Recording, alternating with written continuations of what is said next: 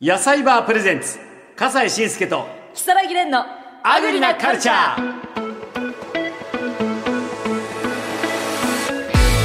こんにちは笠西慎介です木更木蓮ですアグリなカルチャーですさあ早速ですけれどももうほんと8月入って、はい暑いわね、はいしょうがないけどさ、はいの中で今回のオープニングトークは私の快眠法お寝苦しい夜どうしてます いやもうクーラーつけますシンプルにうんまあそりゃそうだわな、はいだって今もうクーラーつけないで我慢しない方がいいっていう熱中症も含めてね、 でもその前にゆっくりお風呂をためて、うん使って一回体をガッと熱くしてあのーリセットするというかほうほうほうそれであのークーラーちょっと効いてる部屋に行って涼んで体温を下げつつ寝るっていうのが快眠法ですその朝までさ、はいひんやりしすぎないの、ああのー裏技じゃないんですけど、うんまあ、冷え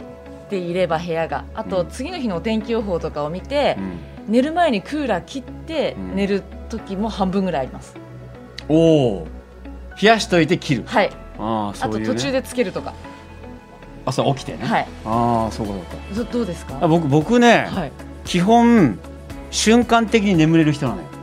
ほーどんな時でも大体だからあのあんまり対策は必要ないんだけども、はいただよっぽど暑い時、はあのー、1時間とか2時間だけタイマーにして、うん寝るとき瞬間だけ冷えててあとはもういいって感じ、あうん、そういう寝方をしてますねあちょっと近い気もしますそうそうそうはいだから朝は暑くて目が覚めるみたいなそういうあー感じだよねあーでも2人ともあんまり何もやってないってことだねそうで すね寝るのには困ってないっていうそううそうそうそうそうそう ということですさあ早速参りましょうアグリネカルチャースタートですはい野菜場プレゼンツ笠西慎介と如月蓮のアグリなカルチャー野菜バープレゼンツ笠西慎介と如月蓮のアグリなカルチャーこの番組では日本の食を支える生産者や販売者の方に毎回お話を伺っています今回なんとなんと、はい生産者の方にスタジオにお越しいただきましたありがとうございますよろしくお願いします。福岡県柳川市の有明海で海苔の養殖をされている新和水産の田中智之さんです。よろしくよろしくおあ願いりしまがとすうございます。もう田福中です岡から来てくださったんですね。ありがとうございます。いやいつもは大体オンラインでお話聞くことが多いんで、直接来てくださるってもう貴重な会なんですよ。もうぜひとももうノリのお話をね、えーお伺いしたいんですけれども、東京はどっか回られました？いえ、もう昨日、夕方入っええて、ホテルで、いで、て朝からこちらに来たんで、でもう終わったらまっすぐもう、ノリの元に帰っていくと帰いう ります。ということですね。さてその神話水産なんですけれども、はいこれどういうお仕事になるんですか？えーと、私の仕事は、あのー、皆さんがよく食べられてある海苔を、あのー、作る仕事で、あのー、や有明海でですね、あのー、海苔の種を網に、あの、つけて、それを、あの、刈り取って、あのー、私たちの漁師ってなんか特殊なんですけど、刈り取ってきたのを市場に出すとかそういうのじゃなくてですね一応板のりに加工するまでが私たちの仕事であって、はいはいはいその板のりを加工したのを組合に出荷するまでが私たちの仕事になりますねええそれであのーこれはあれですか、えー組合に出荷するまでがお仕事ということはそれを海苔の養殖っていういうこと、そうですねえ養殖業になりますえ養殖業なんではすいね、ああもう海苔だけやってらっしゃるんですか、私ですか、えいやあの百姓もやって ましておはい兼業ではいえーっと米麦大豆も作ってます あいろいろやってらっしゃるのねじゃあ自分とこのお米で海苔巻いて食べるっていう、はいそうです最高です素ね。晴ら しい、ええこれはあのネット販売なんかもされてるきっかけがあったって聞いたんですけどもあそうですねあの今年たまたまあの全国の海苔漁師さんたちの海苔を消費者の皆さんがあのその人のストーリー性をあの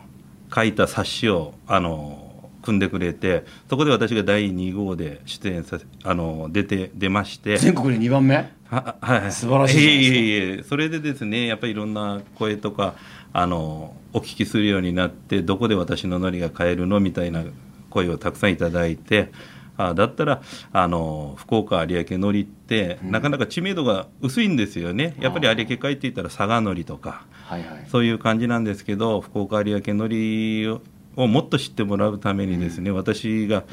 そういう活動をすることによってできればいいかなと思いまして、はいはいそそちらで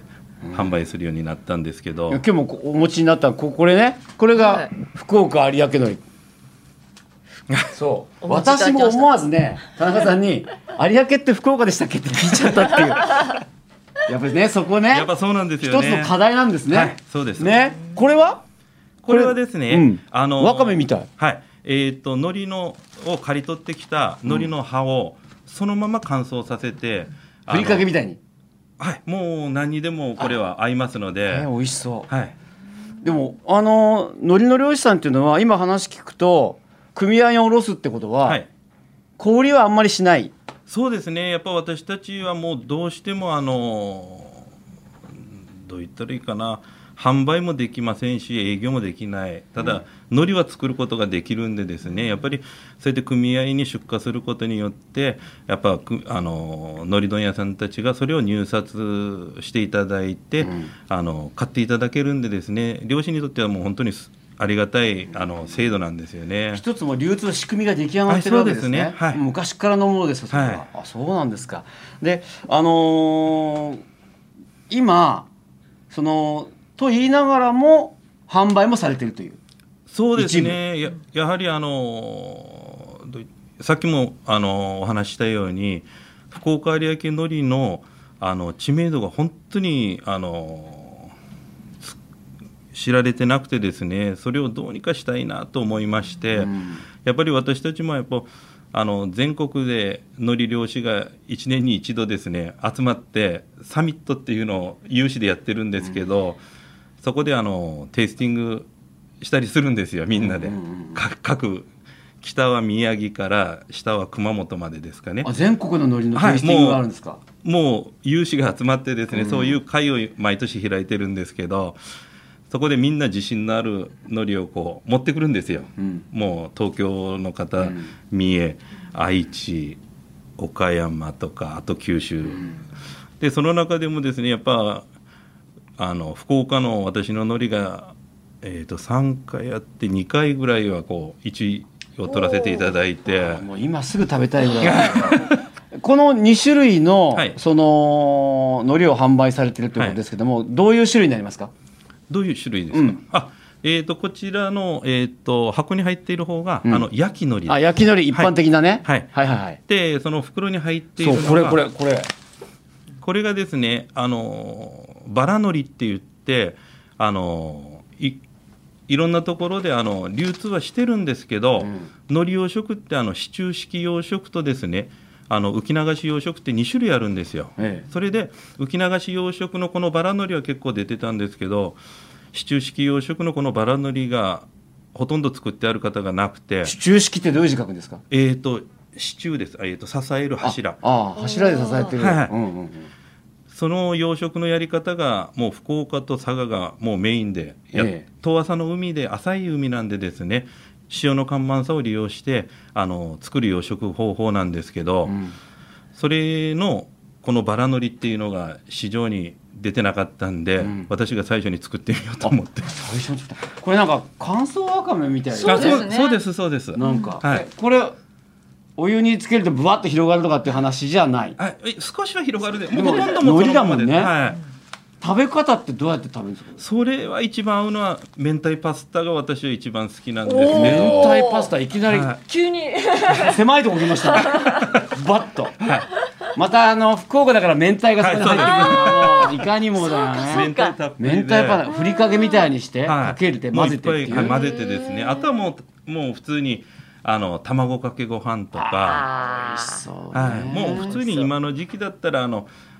冷ややっこにかけてお醤油つけて食べられたりとかだってレンさんも海苔欠かしたことないんでしょはいあそうですもかうずーっとでもあのちょっとあのー邪道かもしれないんですけど韓国海苔も結構好きでああはい、はい、どうですすかその点に対してはいやーやっぱりないやなんとも言バーサえいやスはもいのすごいだって味ついてるもんね、はいあとパリパリだもんねですよね穴も開いてるしさ、はい、もうやっぱり海苔の種類が違うんで向こうはもうあの岩海苔系になるんであーこっちはすさびとか浅草の海苔系の海苔なんでやっぱりあの食感はなかなか難しいんですけど、うんやっぱり日本日本の海苔でですねやっぱり美味しい海苔を提供できるように私たちも頑張らなくちゃいけないんでですねそうですよね見た目でもあのほっとするような見た目をしてますあやっぱりあありがとのうござ韓国海苔結構あの油っぽかったりそうそうそうそう、はいあーあギやっトぱりギねうんまうあ、んあれがいいっていうのもあるんですけそうでどすよねもやっぱり日本のこの作られはたい、海苔っていうのはうん私もちょっとまた食べるのが楽しみですまた、海苔ってなんかビールと似てて1番とか2番とかってあるんですって、あのー海苔を販売するのが一番難しいところはそこなそこだと私は思うんですよあ。本当あのお米とか、うんあの収穫したらお米として出せるじゃないですかね、それはもう一つの新米なんですよね、うんでも海苔ってあの海苔網に海苔の赤ちゃん種がついたらそれが伸びてくるんですよねそれで30センチから40センチ伸びたら刈り取るんですよそこの一番最初に刈り取った海苔が一番海苔で1週間経ったらまた同じぐらい伸びるんですよ、うんうんうんとまた刈り取るんですよ、うんこれが2番積みそれ水中で刈り取っていくわけね、はいそうです、うんあ船をこう下に潜らせてこう、うんなんですかねあ巻いてあのか刈り取る機械があるんでああすそようそうそうそれで刈り取っていって1 0ンチぐらい残しながら刈り取っていくんであすそれと2番3番ってで10多い時は13回14回まで積むんですよねだって、ねそんなに伸びるんだえさん何回目が一番美味しいと思う一番目やっぱそうですかはいそうですまあそれはビールだって一番搾りがいいって言うんだからね,、はいあの豆苗も一番最初のところあがそう美味しないのねなあじゃあこれも一番なんですか一番それはですねこれこっちが一番積みの焼き海苔でこれが一番な焼き海苔は一番ねやっぱり一番絞り、あー一番のがいいねででこのバラ海苔はバラのりはですね、うんあの海苔の葉っぱが柔らかすぎて、そのままの葉っぱの長さで乾燥するとうん固まってしまうんですよ、うんうんだからあの食感がもうゴワゴワになって美味しいんですけど食べにくいんでですねこれは5回積みをわざと5回目に借5りては回目がちょうどいい、いるこほどだわりがあるんだへえだけど海苔でさ、はいはいこれ1番ですとか2番ですとかっていうの見たことあーるないですそういう入れ方しないんですかですね私たちはもうそこまで携わってないんであーあそうのかちょっともうそれ組合の方に言ってよからね、今まではですねだからあの例えばあの巻き寿司にするのは何回済みがいいっていうお寿司屋さんもいらっしゃいますし、それでこだわってねこだわりはでも一つのブランディングとして福岡有明一番乗りとか、はちょっとこうなんつうのかな避けてもらって売るとか、はいやってみたら面白いと思いますよ、はい意外とそうですね高級志向ってあって、はそうか一番ってそういう知識がないだけで僕ら、い、はい、こう植え付けていけばはい売れるかもしれない、本当にもう一番済みのこの海苔があのずーっと伸びてきて一番最初は本当に柔らかいんですよもうトロトロへでーそうなんだもう滑るぐらい海苔の上に立つと柔らかいんですけど、うんやっぱそのい最初に刈り取った海苔はですね本当に口どけが良くて風味も強くてえ私いつも思うんですけども食べてもらった瞬間にこう海を感じてほしいなだからこう油とかそういうのじゃなくて海苔そのものの味でなんか有明海をですね感じていただけたらなって思いで作ってるんですけど。田中さんのその地域の海苔の養殖って特徴はどんなところにあるんですかやっぱりですねえーっと海苔の種からいまだにあの種種海苔種があるんですね、はい海苔はあの胞子うん胞子の種っていうのをあの皆さんあ海苔は冬場にですねああの冬場に海苔の葉っぱになって春から秋にかけてはカキ殻の中であの育つあの育つあの時期を過ごす、あの生物であってカですキね殻ってことはね、カキの貝。そうですあこれあ、持ってきてみたんですけど分かりやすいようにでスすタねジオに実際にはいはい失礼します持ってきてくださこれ、これ、このまんま、これで本当にやってるんですか。はいそうですこれ、風鈴みたいじゃなくて。うちが使ってるあの牡蠣本のよよ牡蠣のたいや海苔の種を養殖する牡蠣殻です。これをどういうふうにやるんですかえー、とそのうん牡蠣殻の中に、うんえー、と海苔の胞子を植え付けるんですあ植えよ。付けてるわけねはいえー、と3月末ぐらいに植え付けるんですけど、えでそれをあのルックスあの光とか水温比重を管理しながらあその中であの海苔の赤ちゃんをずっと種を増やしていくんですけど、えこれは牡蠣の貝が10枚ぐらいつながってて、はい、糸で結んであって、はいでここに一つ一つなんか真珠みたいだね、はいまああの閉じませんよねこれね片面だけだから真珠は閉じてるけどさだからこれに植え付けてそれでどんどん育てていくっていうはい、そこで、えー、ともう最初に種を植え付ける時も1センチに20個ぐらいの種を入れていくんですけど、うんそれを、えー、と4月5月で枝を張らせていってあ苗苗って言った方がいいかな、苗を植え付けて4月5月で枝を張らせてで6月からその枝から実がこうだんだんこう増えていくように育てていくんですけどそうですかはい知らなかったね全然、はいいやーこれもうがあのこの一二三四五六七八九十はい十枚はい並んだこの一つのものがはどいれくらいうちでですね1万枚ぐらい一万1万かける1万1万1000枚ぐらいうわ培養してるまあそりゃそうだよね大規模でやるにはそれはねはあいでこうのわすごいねあの自家培養をしてるのがあのもう日本でほとんどいらっしゃらなくてこれはもう業者さんに頼むとあの海苔のあの解禁日に合わせて、作ってくれるわけね、はい、作ってくれるんですけもどうこう植え付けたものを植え付けて海そ苔れを買い入れる人が多い、はい、もう海苔の解禁で海苔の種が出そうになる時はもうこれが真っ黒になるんですよ。うんあの海苔の枝が張って海苔の種ができてきたらこの白い部分が全部真っ黒になるぐらい海苔の赤ちゃんがこの中で育ってますのでこれをいまだにやってるのが福岡の有明の特徴であっておお全て自分たちの手でやってるっていそうなんですよねやっぱりゆえに美味しいんですねきっとなんかこだわりが強いっていうかやっぱり人に一つのところを任せたら何か失敗した時になんかそちらに言いたくないんですよねなんか私たちは。なんかそのことをもっとう訴えた方がいいですよね組合こここ組合にこだって さあの組合に苗から育てたとかさ、はいねで一番一番ですとかさなんかこういろいろとはやることはまだあるはい。頑張ります。聞いててすごい美味しそうだもんね、はいはいで美味しいおすすめの食べ方、はい。はい福岡有明海苔の、はいこれどんなものがありますかい、やもう本当普通にこう食べてもらうのが一番あの私が一番好きな食べ方は、うんあのカレーライス。カレー カレー、はい。カレー。カレーと海苔はい。やっぱりこのな福岡有明海苔のこの風味の強さがこのカレーに負けないんですよ。それは後でちょっと特殊すぎて、はい後でやります、 はい。今日今一般的にはやっぱりさ海苔巻くのだよね、はいそうでますずねねまず海苔はいまずじゃここに試食がありますね、はいじゃあ試食しますよ私、はいではあの笠井さんは板のり板のりでいはいはいこのあこれね上にどれどれあこれねあるのがはいあ、およっおしょははいいそれではあー当然醤油をつけてよしよしよしおい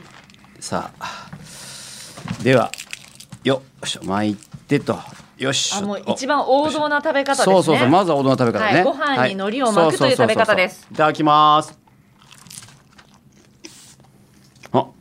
うん美味しい、うん、ありがとうござい一ます口。目からもう海苔の香りがブーッと入ってきてはい。もうこれはオーソドックスではい、そうですね。で次があ卵かけご飯だ卵かけご飯はでいす、こちらも朝の卵今定番今卵をこうかけましたはいではいでこれも板のりであ、こっちはバラのりの方でしたっいやバラのけりでもバラのりではい。バラのりで食べるのこちらでもすごく合うんで、もうそんな感じどこんなこもれうぐらどいさどさっとどいうさどさっといくのまどさあ確かに量もう大丈が夫ですせっかくなのではいはいはいもうすごいよこの好きなだ卵がもう黒いよ卵が見えないぐらい海苔に埋もれましたたでは有明の芽吹きけはい。はいあおいしいあの海苔のパリッとしたこのバラ海苔のはい。食感がまたいいですねあ、ありがとうございます。これと卵の風味が合ってるこの食感を出すためにわざと5回目の五回ちょっと海苔の固めの海苔で作ってるんですけどそのパリパリ感がね、はい確かにそう、はい確かに喉に刺さりゃしないけど、 ねうん、さっき食べたでしょはい、さっきいただいたんですが、うんあのパリパリとする中にも、はいあのお口の中に入れるとすぐにふわっとなんか、はまろやかになるというかとろけるようなっておはっしゃってたと思うんですいけもど、うそれんながですね、はいやっ美味しいぱ福岡有明海苔の特徴ででやっぱこれも有明海の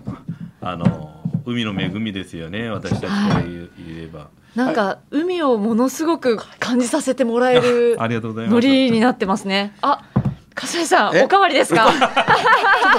おかわりですかおかわりですかだって美味しすぎるんだもん早く早くドサドサドサはいドサドサドサドサドサドサドサこのドサドサがいいねはいドドササドドササがももううちちょょっと切っとらないだすいませんはいこのこのこ贅沢だの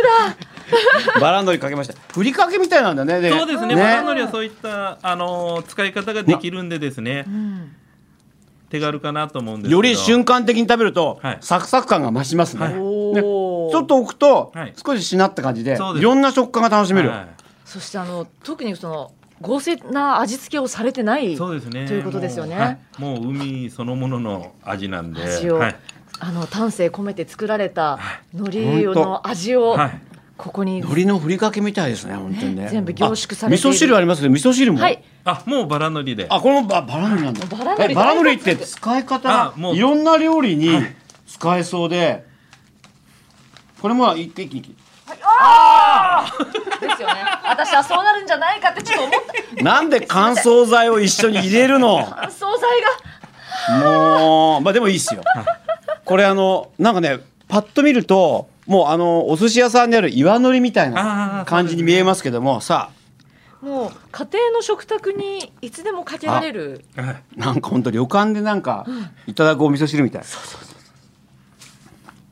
いや本当にこう香りもいいし味もいいし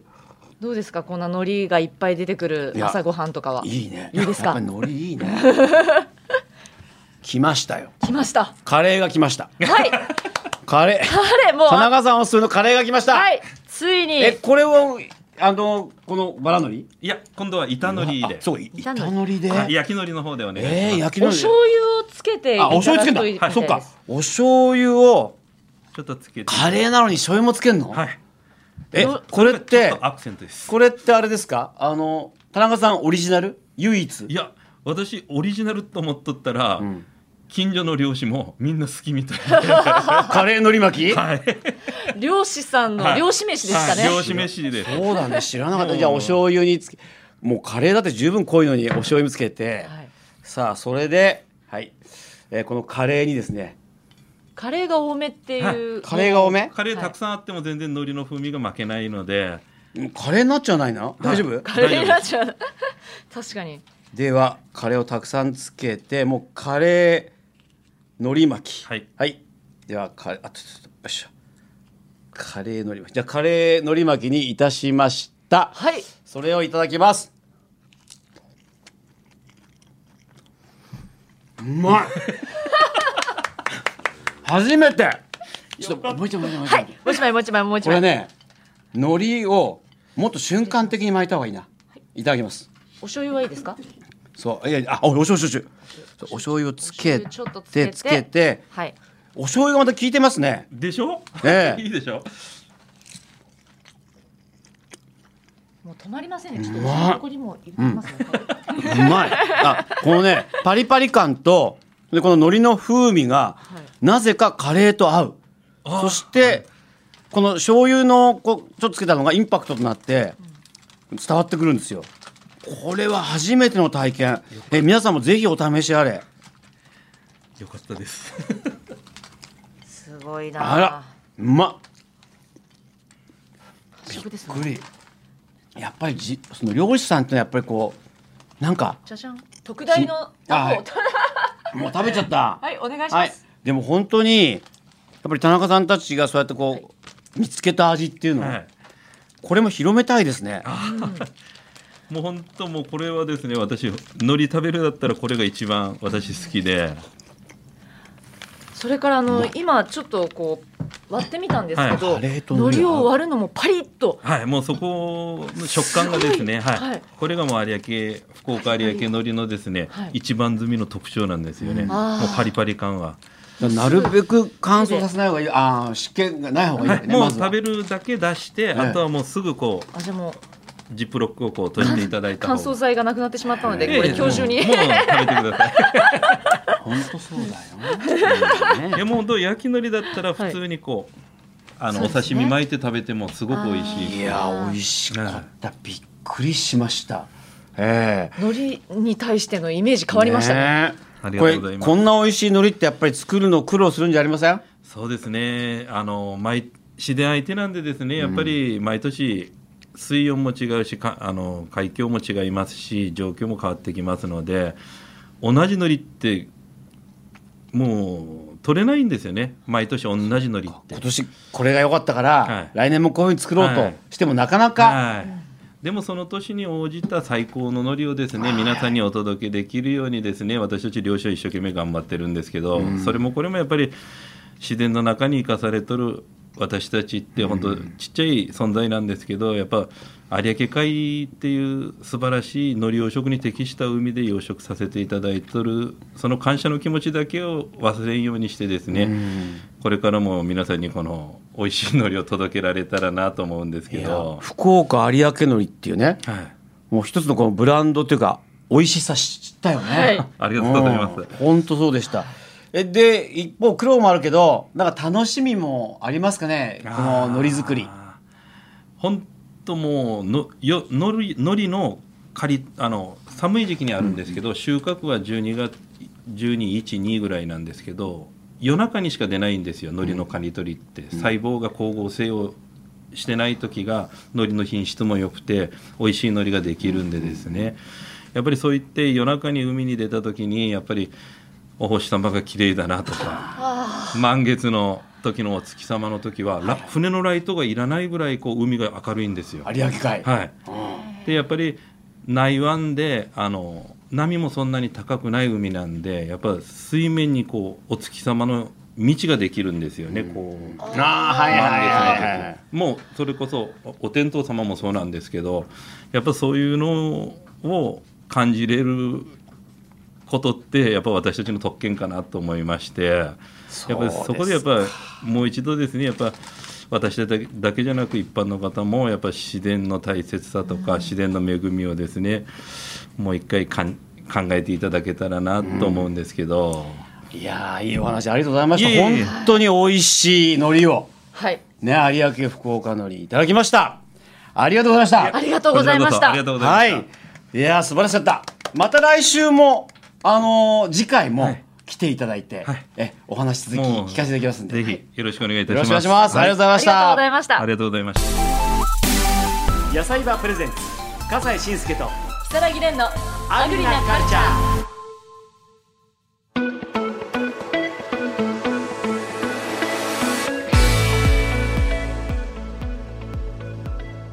さあレイさん。はい、えー、さて今日ご出演いただきました神話水産の海苔はネットショッピングでも手に入りますので検索してみてください、えー野菜バーの YouTube チャンネルに購入サイトのリンクが貼ってありますのでチェックしてください、そしてそして、はい嬉しいお知らせがあるんですよ。そうなんです、えー8月の8日月曜日から10日水曜日までの3日間大手町の三東京三景ビルでアグリなマルシェ in 大手町を開催します、んえーオープンは午前11時から午後6時までですこの番組で紹介した名産地の海苔や日本茶きくらげなどなど美味しい乾物類を販売します、えーもちろん神話水産の海苔も手に入るチャンスですえねちょっと待って。そうだ。出品されるんですね。はい。素晴らしい。田中さんも会場に来てくださるということで、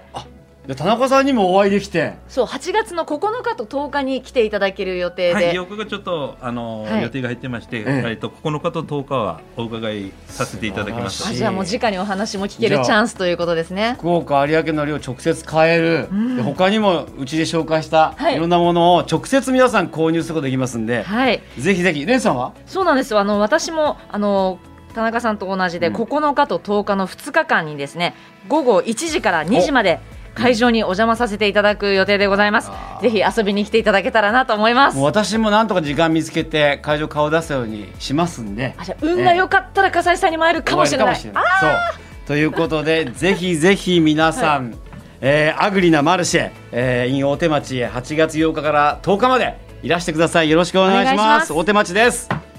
さあということで田中さん本当に今日はありがとうございました、こちらこそありがとうございまはしいた、、えー、島水産の田中さんには来週次回もまたお越しいただきます、はいぜひよろしくお願いいこたしちらこまそす、よろしくお願いいたしますそれではアルギナカルチャーは今日はここまで笠井信介と如月蓮でした今日もごちそうさまでした